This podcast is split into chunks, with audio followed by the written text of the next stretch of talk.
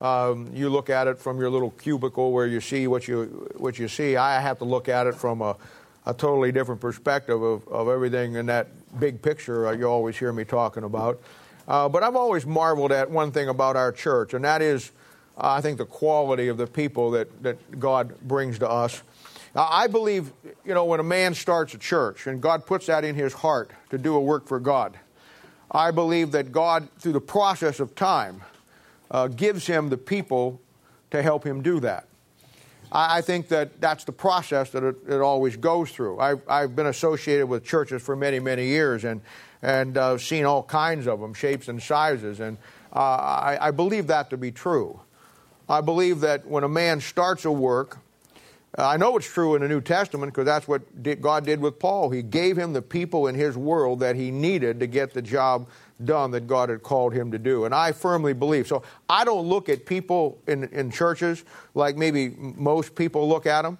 Uh, I look at them as my gift from God to me to do the work that, that God wants me to do. Now, and I say that, and don't misunderstand me. This church is not by any way, shape, or form a perfect church. We got our flakes just like everybody else does. Uh, somebody said years and years ago, and it's a true statement wherever you have light, the Word of God, you have bugs. And that's true. The light draws people who, you know, are not maybe serious about it, and you have to work through all that. I tell people all the time if, if you look for a, a perfect church, you're never going to find one. If you look for a, a perfect Christian, you're never going to find one. If you look for a perfect pastor, you're never going to find one. You don't look for a perfect church, you look for a, a, a biblical church, a real church. Churches are always going to have issues, but without that, you know, you have a core people that, that I look at and think that, you know, that that's exactly what God does. He brings the people. And I look at the potential in this room. You know, I, I, I see you on Thursday night. I see you on Sunday morning. I inter, inter, interact with you throughout the week. Uh, I think the potential in this room is, is, is, is, incredible. And I think the great attitude that, that most of you have about learning the Word of God, it, it's really overwhelming to me because that's what a pastor wants. That's what he puts his heart and soul in to teach people the Bible. And you always got people who don't care about the Bible. But when you find people who have a hunger for the Word of God, when you find people that really have a desire to learn what God's Word is, to me, that's, that's really what it's all about. And that's uh, what I, it really excites me to see that here. And as I said, you know, I look at this all around us. I look at the people that God has given us today and, and the ones that have come in, especially in the last couple of years. The quality year by year just keeps going up. Uh, but then the responsibilities that God gives us of what we do in ministry keep going up. Who'd have thought when we started our church some 10, almost 11 years ago now, that we'd have ever thought we'd be in ministry around this city where we're at and doing the things that we do? And, uh, you know, I look at it to me that the real gifts uh, for me that God has given me uh, is, are the people, the men and women, the families, the singles, the, the young couples, that, uh, the older couples, the people who really uh, uh, God brings our way to help us do. They see the need, and then God sends them to help us accomplish what God wants us to do. And, you know, it's really, it, it helped me once I understood it I gave you a, a, couple of simple life basic concepts that I use in life and everything that I do. And it was through that that I developed those things. And I told you, you know, you always focus on what you do have and not what you don't have. I tell myself that probably 20 times a week. Because what happens when you don't focus on what you don't have, then you start losing the blessings of what God has done for you. And I never let that happen. I have a lot of people that come through the doors, but not everybody cares about the Word of God. I have two choices, and you know, life is choices.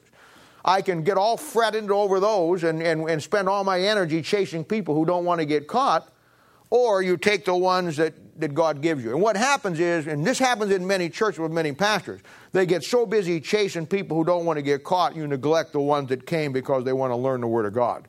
That'll, that'll never happen. You never focus on what you don't have. I love to have everybody love the Bible, but that's simply not in the cards in the day and age that we live in. I'd like to have everybody have a desire to know the Bible and love the Bible and do what God wants them to do and what He saved them for. But that's not going to happen. So you never focus on what you don't have. You focus on what God has given you. And to me, those are the gifts that God has presented to this church, to me, uh, to get the job done. And that, along with that, I told you because of that, I never take people for granted. I, I never take the people that God gives me who labor with me side by side for granted. I always look at them as a special part of my life and, in this ministry. There's many of you, many of you, many of you that this work would not go on and be as, as, as successful and as fruitful as it is if it wasn't for your labors. And I know that.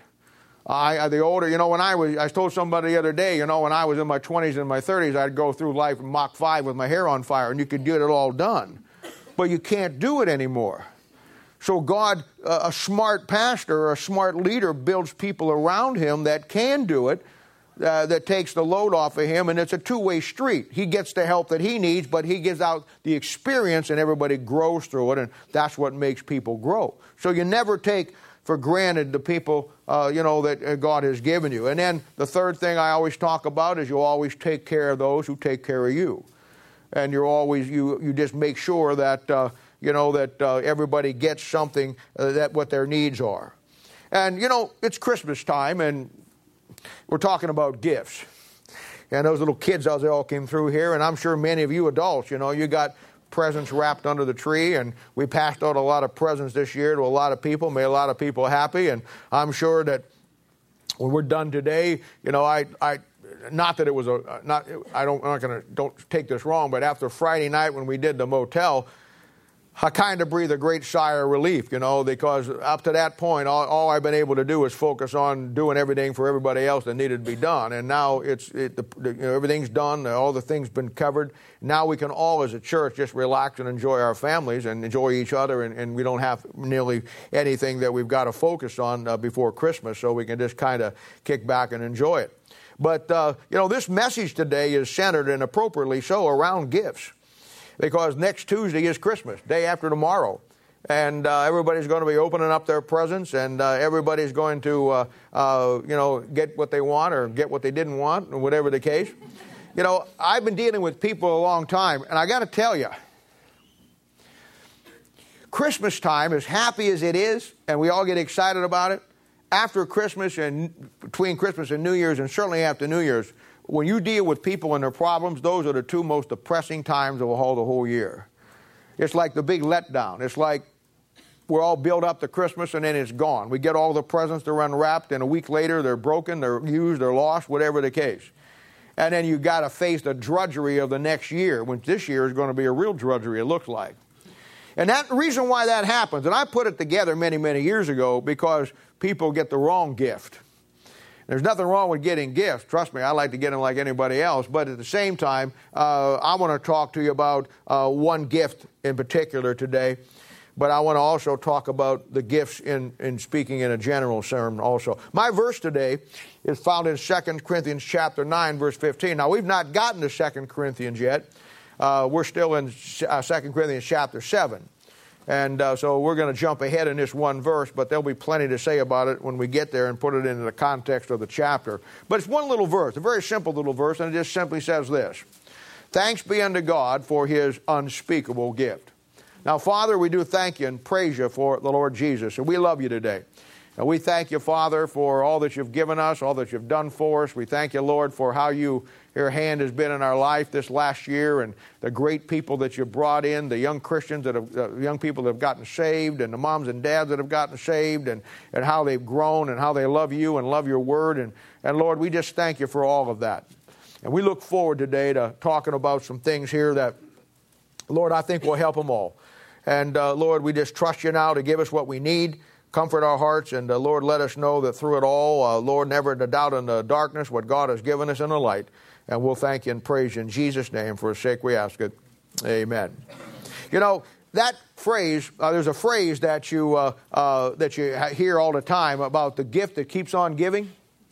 Most people don't know that that was originally, back in 1927, that was originally a marketing ploy for when the phonograph just came out. And uh, they said, give the gift that keeps on giving, because you can listen to all the music you want back then, and it was uh, something that kept on going. It wasn't something that you wore and wore out and threw it away. today, uh, you know, uh, if you watch television much, you'll find that uh, Craftsman Tools have picked it up. You know, when they say give the gift, their tools, you know, their hefty wrench or whatever it is, that because uh, you can use those tools forever. Uh, most people don't know that back in 2007, uh, there was a song and a music video called "The Gift That Keeps on Giving." And anybody know the musical group that put that out? Well, I, I, wouldn't expect you to know. I thought Pat and Sonia might know it. It was right after Woodstock, and I thought maybe you could figure it out. it was called it was called Super Furry Animals. Now, how would you expect somebody to know that? I mean, that's a crazy name. It was really kind of a, an off base, kind of a dark music video. Uh, but it was it was called the gift that keeps on giving, or there was a song in there about the gift that keeps on giving. And uh, uh, the story was that a spoiled child was uh, who was very rich was opening all of his presents and and uh, very excited and very happy. And he got a book, and uh, because the book was not in his mindset as a toy of what he wanted and all the other stuff, he just looked at the book and discarded it and threw it over his shoulder. And obviously, the video was based on the fact that the, out of all the gifts that he's got, the one book, the one gift that would have kept on giving was the book that he could have read and, and through the rest of his life, you know, and and uh, and he did. And then it, it, cut to a scene where it had a bunch of poor children that were crying because they had no presents to open, and it was kind of a weird video at the end of it, and it was let out at Christmas time, by the way. And at the end of it, it showed this kid opening up his presents, the little kid's crying over here, and for whatever reason, I don't know, but Santa Claus was in front of the fireplace, crucified on a cross. And it, it was a kind of a goofy thing, but that's, that's the world's rendition and their idea of the gift that keeps on giving. See? Uh, back in the 20s, it was the phonograph, and today it's Craftsman Tools. And back in 2007, it was some dark video that, that said something that nobody probably ever figured out or understood. But in truth, see, and this is what I want to talk about today the gift that keeps on giving is the one that God gave us. That's the Word of God. It is a book, it's the Word of God. You know, we make a lot to do uh, about uh, the Lord Jesus Christ and his birth at Christmas. And I, I, tell you all the time that when you look at life, the Bible, you never look at it from uh, the Christian standpoint. When you do, then you get a very slanted view and don't see the whole concept. I, I was going by a church the other day, and on their marquee, they had a little sign there. And this church has always got the goofiest stuff on their marquee, anyhow. I don't know even who thinks it up. But this one simply said, A baby changed the world. Now, when I saw that, I, I, I, immediately went home and asked my wife if she was with child because I thought maybe God was telling me something, you know, and I wanted to make sure that that was not the case. I then called Jamie on the phone because I thought maybe that, that wasn't the case either. They were obviously talking about the Lord Jesus Christ. And I looked at that and I thought to myself, you know what? That's exactly the way the Christian world views Christmas. They, they think that because they look at it from a, a Christian standpoint, that the greatest day the greatest day for us uh, in the whole world was the day that, that Jesus came uh, and was born in a manger. And we put all the emphasis on that. But you know that that's not in a Bible, doctrinal, biblical, theological approach. It's that coming as a baby in, in Bethlehem in the manger was only one small phase of what God was doing all through the Bible. You know that before that baby ever showed up, the Bible says that in the beginning was the Word, the Word was with God, and the Word was God. Before Christ, was, the Bible says the Word was manifested in the flesh. Long before that baby was born, Christ existed in the Word of God. He was there in, uh, a, in, a, in, in, in, as the Word. When he showed up as a baby, he was the Word incarnate. He was the Word manifested in the flesh. We get the idea that nothing ever happened and Christ wasn't around till he was born as a baby. You know why people uh, worldly people, unsaved people, a lot of God's people. You know why they their two favorite holidays are, are Christmas and, and Easter? Because they like the fact that you can control a baby. I think we ought to dump Christmas and have a second coming holiday. Now you could get some things done with that but they won't do that. They like a baby. A baby's innocent. A baby's not threatening. Boy, when you see him coming with the eyes of a, of a fire and coming down there in a streaming fire in Revelation chapter 19 with a sharp two edged sword going out of, his, out of his mouth, that's a far cry from a little baby in a manger someplace. But a little baby's not threatening. A little baby, everybody likes babies. And so we like to put the emphasis on the fact that, that, that Jesus has the baby. So we talk about a baby changed the world. No, I, I beg to differ. A baby didn't change the world. The Word of God changed the world, and there was a time when the Word was made flesh and manifested and then made the price for you and I to be saved. But the, but the, but the Christ was here long before he was manifested as a baby. He's the eternal part of the Trinity. People get hung up on things like that. And uh, it's a thing that uh, John uh, chapter 1, as I said, in the beginning was the Word, and the Word was with God, and the Word was God. First John chapter 1, verse 1 says, That which was from the beginning, which we have heard, which we have seen with our eyes, which we have looked upon, and our hands have handled, the Word of life. Everybody who wrote that knew that Jesus Christ was the Word of God. And when you see, when all you put the focus is on the, on the baby and the man Jesus, then what happens in time is you throw the Word of God out. And that's what's happened in this country. They put more emphasis on the man Jesus or the baby than they do the Word of God. And truth of the matter is, you can't separate one from the other. The greatest gift God ever gave us, and a gift that certainly keeps on giving, is the book that you hold in your hand today. And there was a time in life in the Old Testament when that book manifested itself as the angel of the Lord and came down and, and talked to Moses, talked to Abraham, and visited with them. That was the Lord Jesus Christ in a pre incarnate form as the angel of the Lord. It manifested itself there. But there was a time in history when, in God's plan and God's time, He says, I'm going to manifest my word into a human man. And that's what you got. You got the book. And it's an incredible thing. The incredible thing. And, uh, you know, uh, once you understand that, there's a great example of this in, in the Bible in Genesis chapter 46, verse 26. And to me, it's things like this that really make the Bible special to me. Now, you know the story coming up to it. Joseph gets sold by his brethren into, into Egypt. the Midianites take him down, and he winds up in Egypt. God uses the events to bring about reuniting Joseph and his brethren, and they goes through some little shenanigans there of, uh, before he finally reveals himself. But the big concept is obviously God wants to get Jacob and the 12 boys down into Egypt. Now, there's theologically some reasons for that because there was a prophecy that, that, that uh, uh, Israel had to come out of Egypt before it went to the promised land. So there's some theological things here, but more than that, God wanted Israel down there to forge them into a nation. God was going to take them down there as families, but He was going to bring them out as a nation because they're down there for over 430 years. And during that time, they go from a small bundle of family members into a 2 million plus nation. And when they come out, they've been through the iron furnace of Egypt, and now they are strong, they're a nation, and they're ready to go. That's the story. But the picture is beautiful. When you get over there in, uh, in Genesis chapter 47, verse 26, he says, and Jacob and his sons and his daughters and their kids, they go down into Egypt. Now, in your Bible, Egypt's a picture of the world. When Jacob died, he says, Don't leave my bones in Egypt. When Joseph died, he says, Don't leave my bones in Egypt. They didn't want to be left in Egypt because Egypt's a type of the world in the Bible. Egypt's never good in the Bible. And when you look here in Genesis chapter 46, and they go down here, you see one of the most beautiful pictures in an Old Testament story in type of what God did to me and you and the gift that God gave us. When you go over there in Genesis chapter, uh, you go over there in Genesis chapter 46, verse 26, you know what it says? It says, then Jacob and his sons, uh, uh, Jacob and his sons and his daughters all go down into Egypt, and the number that went down into Egypt was 66.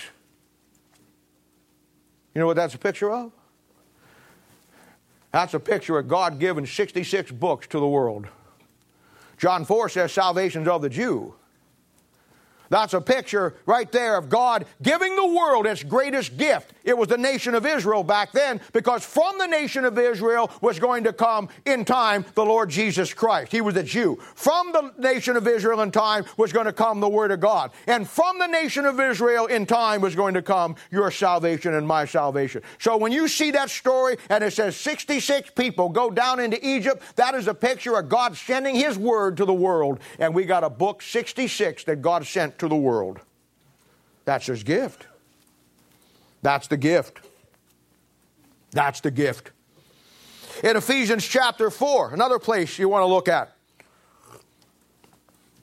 Here he talks about, and it's a great study on the gifts that he gives to the church. He says in Ephesians chapter 4, verse 7 through 13, but unto every one of us is given grace according to the measure of the gift of Christ. The gift of Christ. Wherefore, he saith, when he ascended up on high, Christ, he led captivity captive, here it comes, and gave gifts unto men. Now that he ascended, what is it but that he also descended first into the lower parts of the earth? He that descended is the same also that ascended up far above all heavens, that he might fill all things. Now here it comes. Here comes the gifts. Here's the gifts that he's given to the church after he gave them the gift of the Word of God. And he gave some apostles, and some prophets, some evangelists, and some pastors and teachers for the perfecting of the saints, for the work of the ministry, for the edifying of the body of Christ, till we all come in the unity of the faith and of the knowledge of the Son of God unto a perfect man and unto a measure of the stature of the fullness of Christ. Now, here's the gifts in particular that we got after Christ rose from the dead. Uh, the first gift that God gave us was the Holy Spirit of God. That comes in Acts chapter 1 and Acts chapter 2 at the day of Pentecost. At that point, God's people are now empowered by an indwelling Holy Spirit of God. That was the first gift that He gave, other than His Son. The first gift that He gave or comes out of His death of His Son is the Holy Spirit of God. You got to have the Holy Spirit of God living inside you because that's the medium between you and God that God uses to give you and teach you and me the Bible. The second gift that we got was the Word of God. Now, by 90 AD, the Word of God is complete. The book of Acts takes place about 33 AD, so you got about 60 years there for the Word of God to get totally completed and worked out. I tell people all the time uh, uh, and try to help them understand. Uh, that when, when, when Jesus Christ went back to heaven, he was the, he was the uh, eternal Word of God. He was God manifested in the flesh. He was the Word was made flesh and dwelt among us. And when he goes back to heaven in Acts chapter 1, for, the, for it to continue on, he had to replace himself with three things. Now, these three things are very vital. The first thing he replaced himself with was the Holy Spirit of God, gift number one. The second thing he replaced himself was the concept of the local New Testament church. Because Christ was here in a body, was he not? When he died and he resurrected, his body was no longer here, so he needed a body. So you and me are the body, body of Christ. He needed a spirit. When he went back to Father, he, the Spirit, his Spirit went. So he needed a Spirit. So he gave in the presence of the Holy Spirit. He put the Spirit in you. He put you in his body, the church. And then the third ingredient that he gave you, you needed to have Christ's mind. How, how are you going to do what God wants you to do if he doesn't know what you want him to do? be like me saying, I was going to say Dago, but he just steal everything out of my car. Uh, it's like I say, honey, I need you to do me a favor. Go out to my car and get what I need. Now, you'd go to my car and get whatever I need, but I know you. And I would say, Courtney, go out to my car and get what I need. You'd say, Bob, I'd love to go out to your car to get what you need. What do you need? And I said, get what I need. Here, here's the keys. Get what I need. She said, Well, Bob, I'd love to go do whatever you want me to get out of your car. If you need it, I want to get it for you, but you need to tell me what you need. And I said, Come on, Courtney, go, go get what I need. She'll never figure out what I need for her to get out of my car until I tell her, give her what's in my mind, what I want her to do. I want you to get, I want you to get my briefcase that's out of the car. Oh, okay, gone she is. Now that's why God had to give you the Bible as the third part. Because the Bible is the mind of Christ. And when Christ went back to heaven, he replaced himself with three particular things. Because those three things left. The spirit left, so he had to give you the spirit. His body left, so he had to give you uh, his body. And his mind was left, so he had to give you his mind. So he gave you the Holy Spirit of God. There was his spirit. He put you in his body, the church, the body of Christ. And then he gave you the Word of God, which is the mind of Christ, Paul said. Now you know what he wants you to do. You see, this is why you have no excuse to the judgment seat of Christ. Woo! You might like to feign stupidity or ignorance, but you won't be able to. And I don't mean by that stretch of my imagination you're not stupid, but I'm just saying it, it's, you won't be able to pretend that. So gift number one was the Holy Spirit, gift number two was the Word of God, and now it's complete. We're complete. Then the gift number three was the apostles, and you find them in the early part of Acts uh, as the foundation of the church. Ephesians chapter 2, verse 20 tells you they're, they're the bedrock of the church. Gift number four was the prophets. You'll find those in Acts chapter 11, verse 27. Gift number five was what they called evangelists. That would be Philip and, and, uh, and Paul. He was an evangelist. And gift number six was pastors and teachers. Now, you better be nice to me because I'm your gift. You say, well, we don't, I don't like you. I know, but it's just like, it's, you know what it is? It's like when you get a shirt that's way too big or too small. Kind of crawls up your back, doesn't it, huh? but that's what it is pastors and teachers. That'd be Timothy, Titus, and Philemon. And I want you to note the purpose in verse 12 perfecting the saints, working of ministry, edifying the body of Christ. In other words, once God gives you and me the gift of salvation, and He gives you and I the gift of the Word of God, then He gave some gifts to the church. And those gifts are to help you take the gift that God gave you and make sure it's the gift that keeps on giving by giving it to somebody else.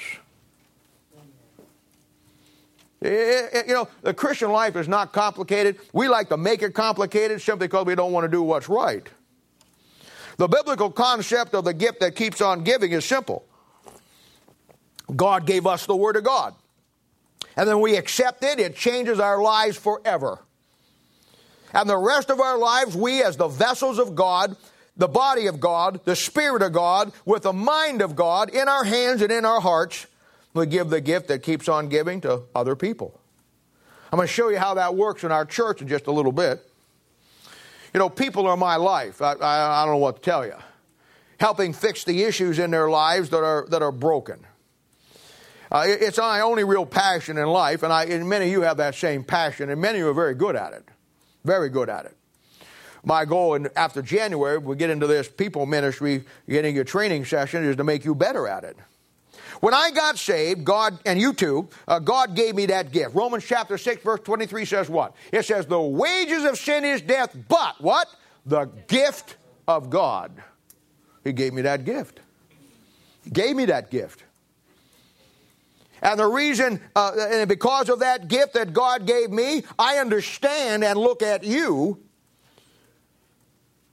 as the continuation of that gift of God to help me accomplish all that God has called me to do. And you're the gifts that God's given me to do it.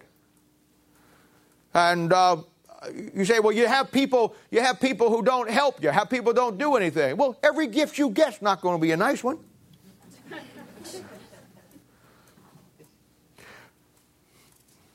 I love my sister. I love my sister more than any brother loves a sister. My sister is the most good-hearted woman you're ever going to meet on planet Earth. She would give, she would give you anything she had. She is the sweetest girl in the world, and I love her to death. But she buys the goofiest Christmas presents you're ever going to see on planet Earth. My sister still sends me British Sterling cologne.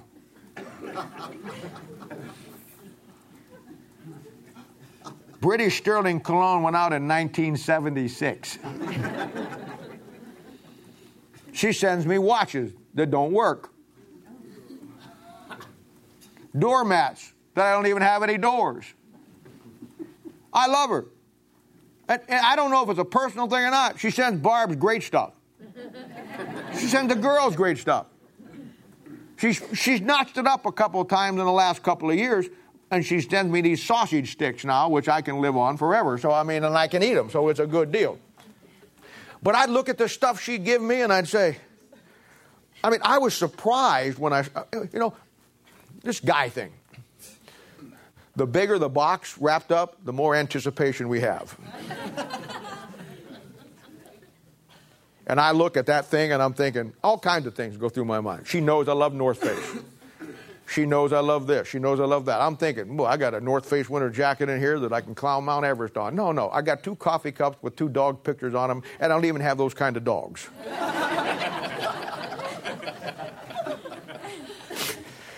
you say, what's your point in all this? My point is simply this. Some of you look really nice wrapped up, but when you open it up, the present's disappointing.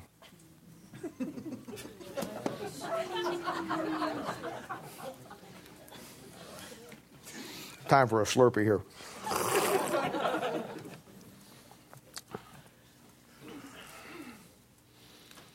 Paul called them co laborers.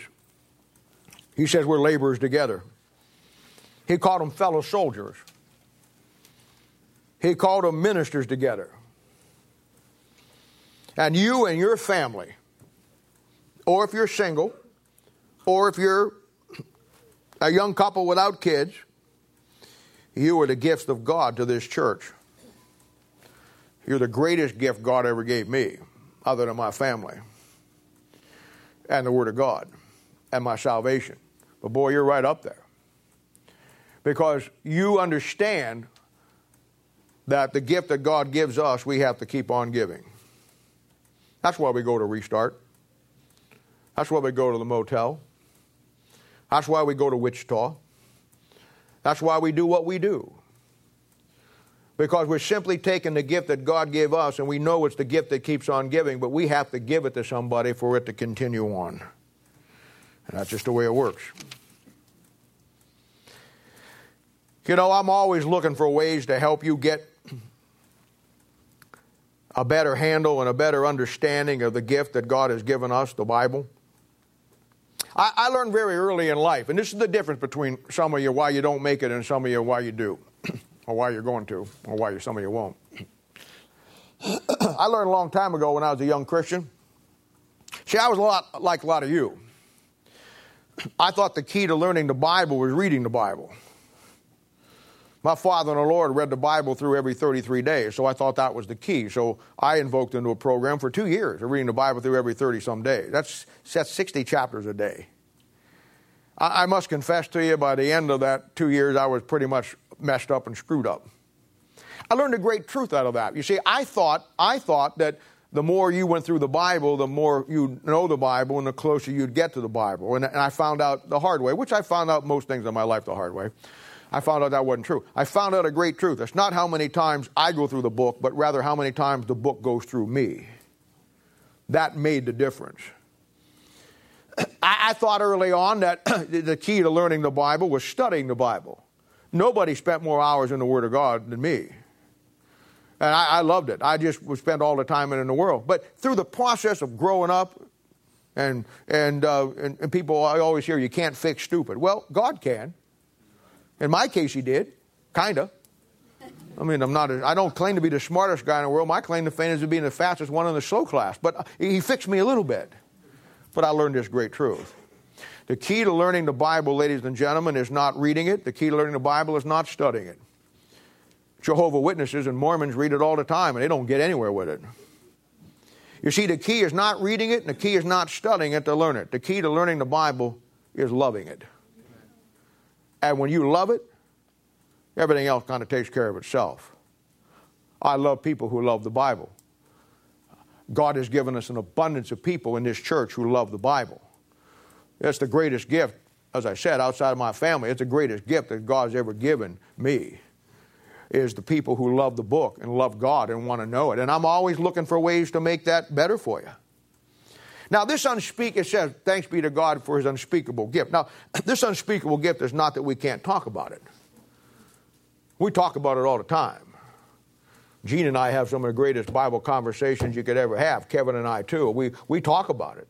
When you come over to my house, we have some great times in the Bible. We talk about it. So it says the unspeakable gift is not, doesn't mean we can't speak about it.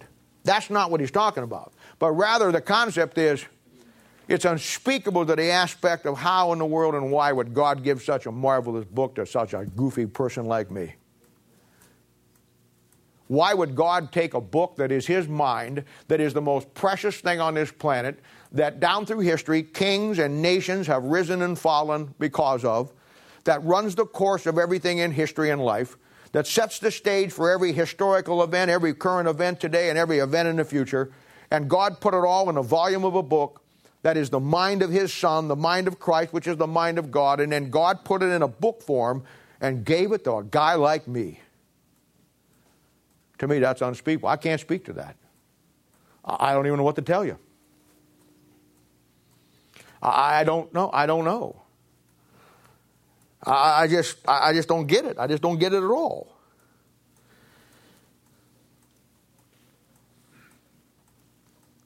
It's unspeakable. The treasure map of life, like finding something that leads you to a million dollars in gold pirate bullion someplace because it leads you to the treasures of this life. Now, Christmas is here, and I have a gift for all of you. But I can't give it to you at Christmas. But I am going to give it to you New Year's. This New Year's, I've, this New Year's Eve, I, I, up to this point, I have spent probably 200 hours and I have put together something that I think in one setting will give you the Bible in a conceptual way. You hear me talk about two things all the time about the Bible concept, context and perception. Being able to perceive something in the Bible, perspective, perspective and context. I've devised something that I want to do and put into your life and bring you through that in one setting will give you both of those things. It will do for many of you in one night what it would take you years to accomplish if you could ever go to accomplish it. There's value in, in getting alone and shutting out the world and just getting into a concentrated concept where you can just systematically come through the things. I put together the complete storyline of the Bible from Genesis to Revelation. I'm going to start, after I give you some preliminary things, I'm going to start in Genesis and I'm going to follow that chart line and I'm going to walk you through and tell you and lay out for you every story in the Bible. I'm going to give you every major character. I'm going to give you every major event. I'm going to give you every major timeline. I'm going to show you every key point in history that you need to know. I'm going to bring you through in such a fashion, probably going to take us three and a half hours. Uh, it, it, it, when we're done with it, you are going to have you're going to have a layout of the Bible in a format that will simply give you the Bible, uh, and it's my gift to you. I can't think of a better gift to give you because it's the gift that keeps on giving. And the quicker you learn it and get a handle on it and begin to understand it, the more valuable you're going to be. And it's just that simple. The greatest gift that God ever gave me was an understanding of the Bible. And it's a very small percentage, probably 10%, if, not, if that much ever, maybe less than that. But boy, I'm thankful for what He did gave, give me. And if you do what I tell you to do, and you prepare the way I tell you, I, I know if somebody sitting there and said, well, that's impossible. I, I understand it sounds impossible. But I'm telling you right now, if you do what I say, and you prepare a few basic things before you get here, the way I tell you, you will come away that night light years ahead of where you're at right now with the Word of God. You will almost in a glance, because of, not because I'm doing it, because of the systematic way that I'm going to lay it out. Hey, you're looking at a guy who has pried and laid out and worked through every scenario in the Bible to learn it because I wanted to learn it. And out of all of that failures, like Thomas Edison said one time, he says he said he said he tried a he said he tried a thousand times before he got a light bulb that worked. And somebody said you had a thousand failures. He said no, I just learned a thousand different ways how not to make a light bulb. I learned a thousand different ways how not to learn that Bible, but then I found a way. This the easiest way to learn it because I'm a pretty stupid guy. And I had to make it real simple. And you're as stupid as I am. And I'll make it simple for you. There's nothing wrong with that. Nothing wrong with being simple. Nothing wrong with being, uh, you, when you get educated beyond your intelligence, that's when you get into trouble. If you do what I tell you to do, the way I tell you to do it, you'll come away that night light years ahead. You've heard me say, uh, I uh, uh, talk about all the time, the big picture of things, the big picture of the Bible. Uh, they're getting the overview of the Word of God, not looking at it from one spec, but a whole concept. Well, that's what I'm going to give you all as a gift this year. I've spent over 200 hours laying this thing out, formatting this thing, getting this thing that everything is in the right place. And I want to give you the gift that keeps on giving. You've heard talk about context and perspective. I want it, you're going to come away with it that night. It's very important. What a way to start the new year of 2013 next year. I mean, uh, is there any party? Is there any get together that can top that? Now, I'm sure for some of you there are. So let me just say this very carefully.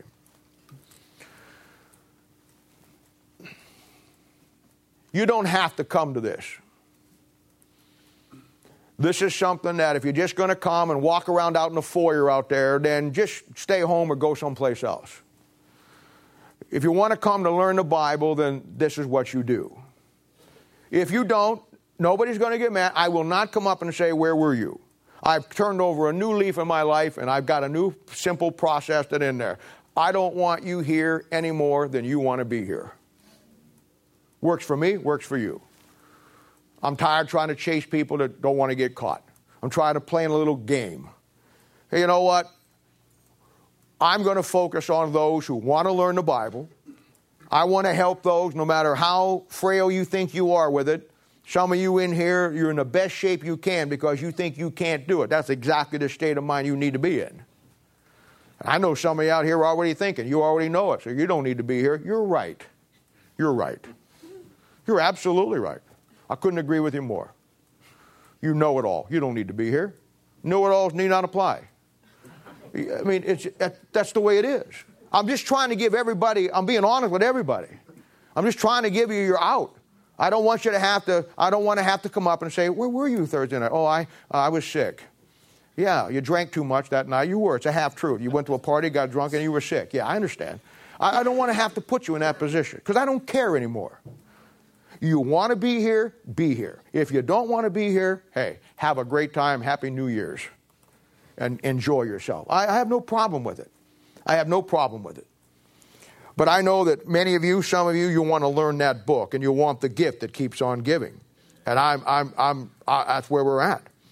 And I don't want anybody to feel any pressure whatsoever about being here that night. Absolutely. And you don't even have to tell me why. I don't care. I will come in, take what I have, and we will go to work on it, and I'll give you my gift.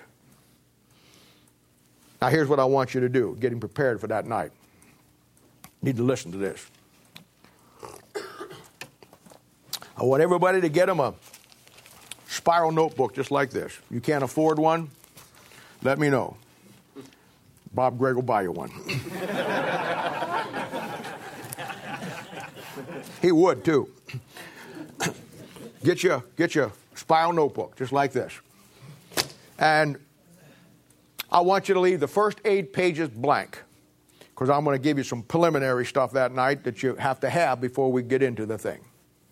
Then on the ninth page, for those of you who are, are physically impaired, that's one, two, three, four, five, six, seven, eight, nine. Just go twice on one hand and leave out the last finger. That's nine. Okay? On the ninth page, I want you to, at each top of that page, I want you to put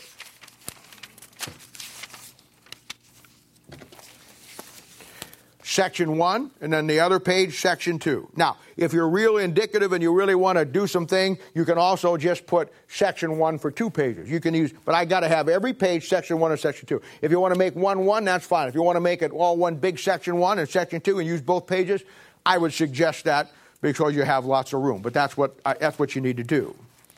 Uh, that's how that's how you got to handle this thing. Uh, each page at the top of the margin, you will write a heading, section 1, section 2, section 3, section 4. You're going to go up all the way to 27 sections, section 27. In other words, I've broken the Bible down into storyline into 27 sections. Here's how we're going to do it. In my telling the story of the Bible, once I give you the preliminary, I will tell you, all right, section one, and I'll give you the heading of section one creation. Section two will be the reconstruction of the creation. You'll put that title and that heading after section one and section two. I'll come back as I tell that, as you, as you do it as I do it. I'll tell you what it is, you write it down. I'll give you the heading for each section that is part of the Bible breakdown and then you'll write under the main heading of each one everything that I tell you as the story unfolds. You'll put the people, you'll put the places. Now, obviously, this is going to be something that you're going to have to. Uh, I'll tell you right now, I got I got 27 sections to do in less than four hours, so I've got to move. So you're not going to be able to write as fast as I'm going to be able to speak, but that's okay. I just want you to get the section down, the, the things down, and get some concepts down. Once you go back and get the tape and you start coming through, then you can go back and put everything under those sections that I said and the way you get it laid out. What you're going to do is get the basics down. You're going to take the tape and go back and put all of your material under each section with the diagrams that I'll give you. And I'll have diagrams I'm going to pass out for you that night. When you're finished, you will have a complete commentary of the complete Bible. You'll have every event, every character, every storyline, its major storyline, everything broken out in the right order, the way it goes with the right timeline. You'll understand everything, how it breaks down and how it lays down. That is of major importance. You'll have the major characters, the events, the places exactly in the right order from Genesis to Revelation. You'll be able to go back at some point once you get it done and use it as a brief to overview your Bible. You'll be able to go back and read through it in an hour and have everything stay fresh and consistent in your mind about that book and how it lays itself out. That's really the key. You want to come to the place where the Bible becomes pretty much, as far as the storyline, total recall. That when I talk about something in 2 Samuel or 1 Chronicles, right now, you have no clue. At the end of New Year's Eve, you're going to have everything at your fingertips to know that thing, every concept, every major event, in one setting if you do what you're supposed to do. And that's how it'll work. Once you get past that, if you need some older people to help you put it all together and, and show you how to do it, then we'll do that. But then what you're going to have is the rest of your life, you develop you a commentary, you see. You continue to add to it on Sunday and Thursday night. You get more little pieces. You keep this thing. It's not a one time thing. You're building into it. And pretty soon you have the whole Bible in a notebook and a running commentary that is your basis for staying fresh with the Word of God. Mine's in my Bible. And at some point in your life, you're going to have to put yours in your Bible. My Bible runs uh, probably 300,000 notes and references with every major event laid out, detailed out on the blank ends on each end of it. It's everything I need to and ask and answer any question anybody asks me. At some point, you're going to have to do that too, but not now. Right now, you do this. You do what I'm telling you to do the way I'm telling you to do it, and you'll walk out of here that night light years. I say light years ahead of where you're at. You have the potential in one setting to get everything you need to take it and to understand that Bible and break it down. And if you need help afterwards, I'll help you. We'll get people to help you. There is no reason why you can't get this thing at one setting. No matter if you just got saved yesterday, the way I've got it laid out. And that's why we have to do it this way. When you're finished, you'll have a complete deal. And this is, and you do all, uh, you, you, do that uh, in, in time as you, as you learn how to start and put it all together, then you transfer it over to your Bible. The gift that keeps on giving. God gave me the Bible. My job is to find ways to give it to you. And I know that I don't want it to take, it took me 20 years to figure it out. I don't want it to take you 20 years to figure it out. I don't think we have 20 years to take to figure it out. I want you to figure it out as fast as you can because we got a job to do. And the job requires you having that mind of God, mind of Christ. So it's my gift to you. And we'll take the time to lay it out that night. Our church has come to the point where the opportunities are all around us. I, I, told you, you know, uh, everything we do, we find God giving us people to help and fix. I don't think once we start our people ministry, we'll have any shortage of people that need help and we can work with, no matter on what level it is. I told you last week when we went down to restart, before we went down, I pulled Zach's team off uh, because Zach works with all the high school kids, and I pulled his team off the street, and I said, I want you to come down there and bring inside because um, uh, there's going to be a lot of teenagers down there that are coming to help, and I want them to tie you to tie in and get to know them and get our kids tied in with it. And I told you that from the from the pulpit last week.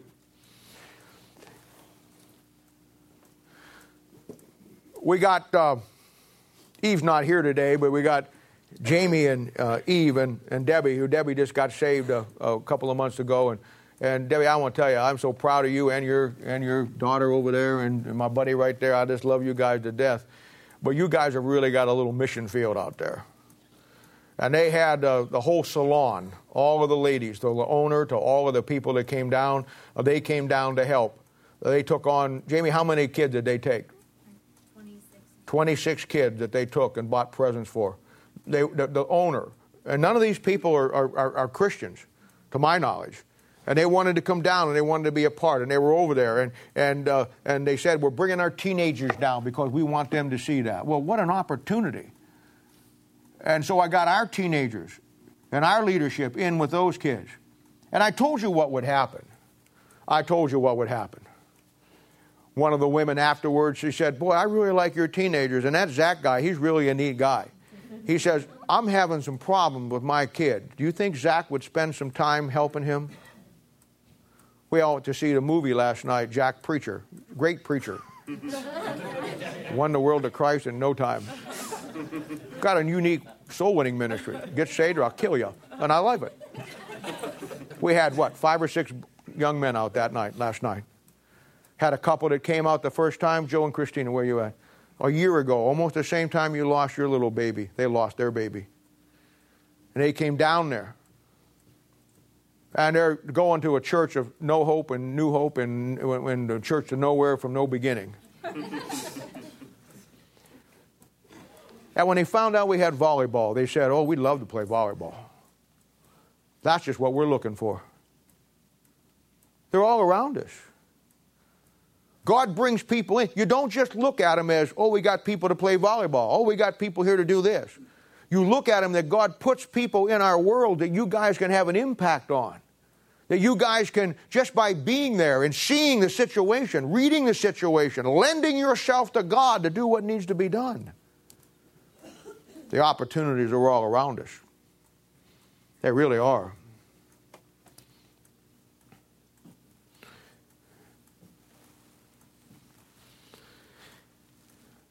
Now, I know many of you are saved and moving through it, and everybody has the opportunity to step up to the next level here.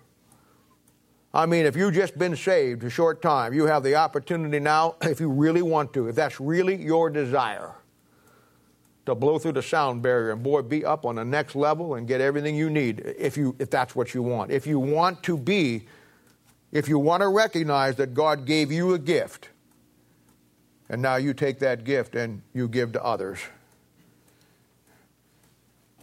it's, at the end of the day it's what i've said over and over again it's building people it's building leaders Leaders get things done. Leaders stand apart from people who don't want to get things done. In, in World War II, if you watch many World War II movies, sometimes you'll notice on the back of the helmets of the officers, they'll have a little white bar that goes up like this on the back of their helmets. The NCOs have one that goes this way. Most people see that and don't even know what it is. That's, that, that bar was put on there that the men in the companies would always know where their leaders were.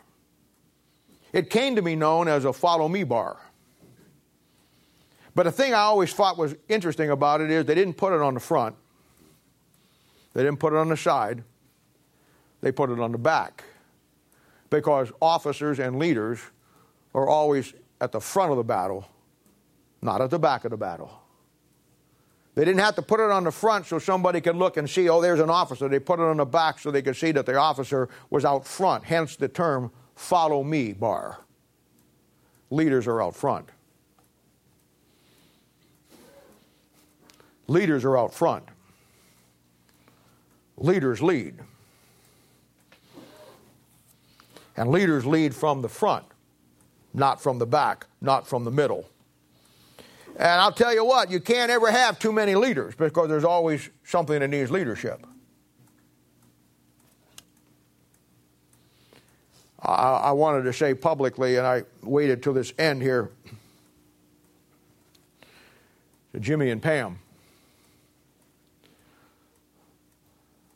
I, I, they, they have stepped up in this very difficult time as the leaders that they always were. They've been with me for 30 some years. And they, in an incredibly tough situation, not just Jimmy, but Pam, stood the ground and did what needed to be done. Uh, that's what leadership is. I, I gave you a while back the four or five principal concepts of leadership. And I use them as our criteria in, in, in, in people, in my ministry. We have a lot of military guys that are, are post military guys. Some are still in the military. And I always like military minded guys because they're, they're usually very self disciplined and they're usually a cut above the rest just because of some of the things that they've been through. I always covet to get those kind of guys. Police officers, too. Anybody, nurses, too, really, because they, they all deal with it. But a leader, a leader does what needs to be done when nobody else is willing to do it. That's what a leader is. That's what you ought to aspire to get to. And the only way you get that is to get the gift that God gave you, get it into your heart, and start giving it back out to others. A leader do what needs to be done when nobody else wants to. A leader goes into situations when everybody else is running from it. Nothing more terrible than this tragic thing with Jeff and or, or with Jan and uh, Cheryl and Damien. And when everybody else falls apart, when everybody else can't function, leaders function. Leaders take charge in situations and lead the way when nobody else will. Or in some cases, they can't. But leaders do. Leaders are always known by that follow me bar in the back of their helmet, no matter how bad it gets, no matter how scared you get, no matter how hopeless at work. In the military, you're taught to trust your officers. And you can be as scared as you know how to be, but if you got a good commanding officer and you got trust and faith in him, there's a real sense of comfort when the whole world comes around you and starts calling down, and you look in front and you see a guy with a follow me bar on the back. In the Old Testament, no people on the planet of earth was more indicative of the good leadership or the bad leadership that they had than the nation of Israel. When you gave them a good leader like Moses, they were at the top of the pinnacle. When you gave them a bad leader like Saul, they were at the bottom of the pile. And in the New Testament, the church is the same way. God's people have always been dependent on good leadership. Good leadership is what makes churches get the job done. A good pastor sees the vision, realizes he can't do it on his own, and understands that the people God gives him are the gifts to him to get it done. They're not his to lord over, they're not him to, him to rail on or beat up. They're for him to get the job done, and they're a gift to him. But we ultimately take that ultimate gift that God gave us, and we the gift that keeps on giving, and we keep giving it out we keep giving it out. Leaders take a stand on right issues when nobody else will. They'll stand alone. We kind of bumped into, by, by God's grace, Friday night after the motel deal, we went over to Cracker Neck and, and we had no idea that Jimmy Cracker Barrel. Don't call me a cracker. Cracker Neck, Cracker Barrel, I don't care what his name is. You know what I'm talking about. The place where you got the big barrels and the rocking chairs out front. we ran into Jim and Pam there. Brandon and Katie was friends from St. Louis, and they stopped and got something to eat. Had no idea we were there. And we just overwhelmed the place. You guys saw it. The, the people are saying, well, we'll get you some seats. We had like 25 people. When we saw them there, we didn't care who gave us seats. We just took the whole room over. We just all went in and sat down with them. She said to me, she pulled me aside, and she said this I know you got to say some things that are going to be some really hard things to say. And she said, I want you to know you do right and you say what needs to be said. That's leadership. That's leadership. Leaders take a stand on right issues when nobody else will. And sometimes, as a leader, you stand alone. But you stand. And the last thing is leaders say what needs to be said when nobody else has the courage to say it. Whether it's your family, whether it's your friends, that's leadership. And the only way you get to the place in your life to do that is to build your life into that book. Recognize it as the gift that God gave you. And that's my gift to you. You're my gift, and I want to give back to you what God gave me, that you can take it and keep on giving. And I want to take one night for those that want to come, and I want to get you broken down and get you laid out and give you everything that you need in one night that you can jump three levels, no matter where you're at. Because learning the Bible is not about our time, learning the Bible is about how much you love that book and then let God give it to you the way that He does. That's how it works. That's how it works. So, next week, starting after this, I'm done here in a minute. Enjoy your family. Enjoy your time with them. Open up your presents, get your gifts. Enjoy your friends. Come Friday, we'll do what we all do. We'll band together and we'll bury our dead. And we'll do honorably what God has called us to do. We'll pull together as a family and grieve our losses and go to the Word of God for the answers. Then you get prepared for my gift to you next year. Every year our church goes up a higher level. We're going up two levels this year, maybe three for some of you. I will get ready to come that night and to get everything that God wants you to have. I, I put sign up sheets out there on the information aspect that table where you can sign up out there and uh,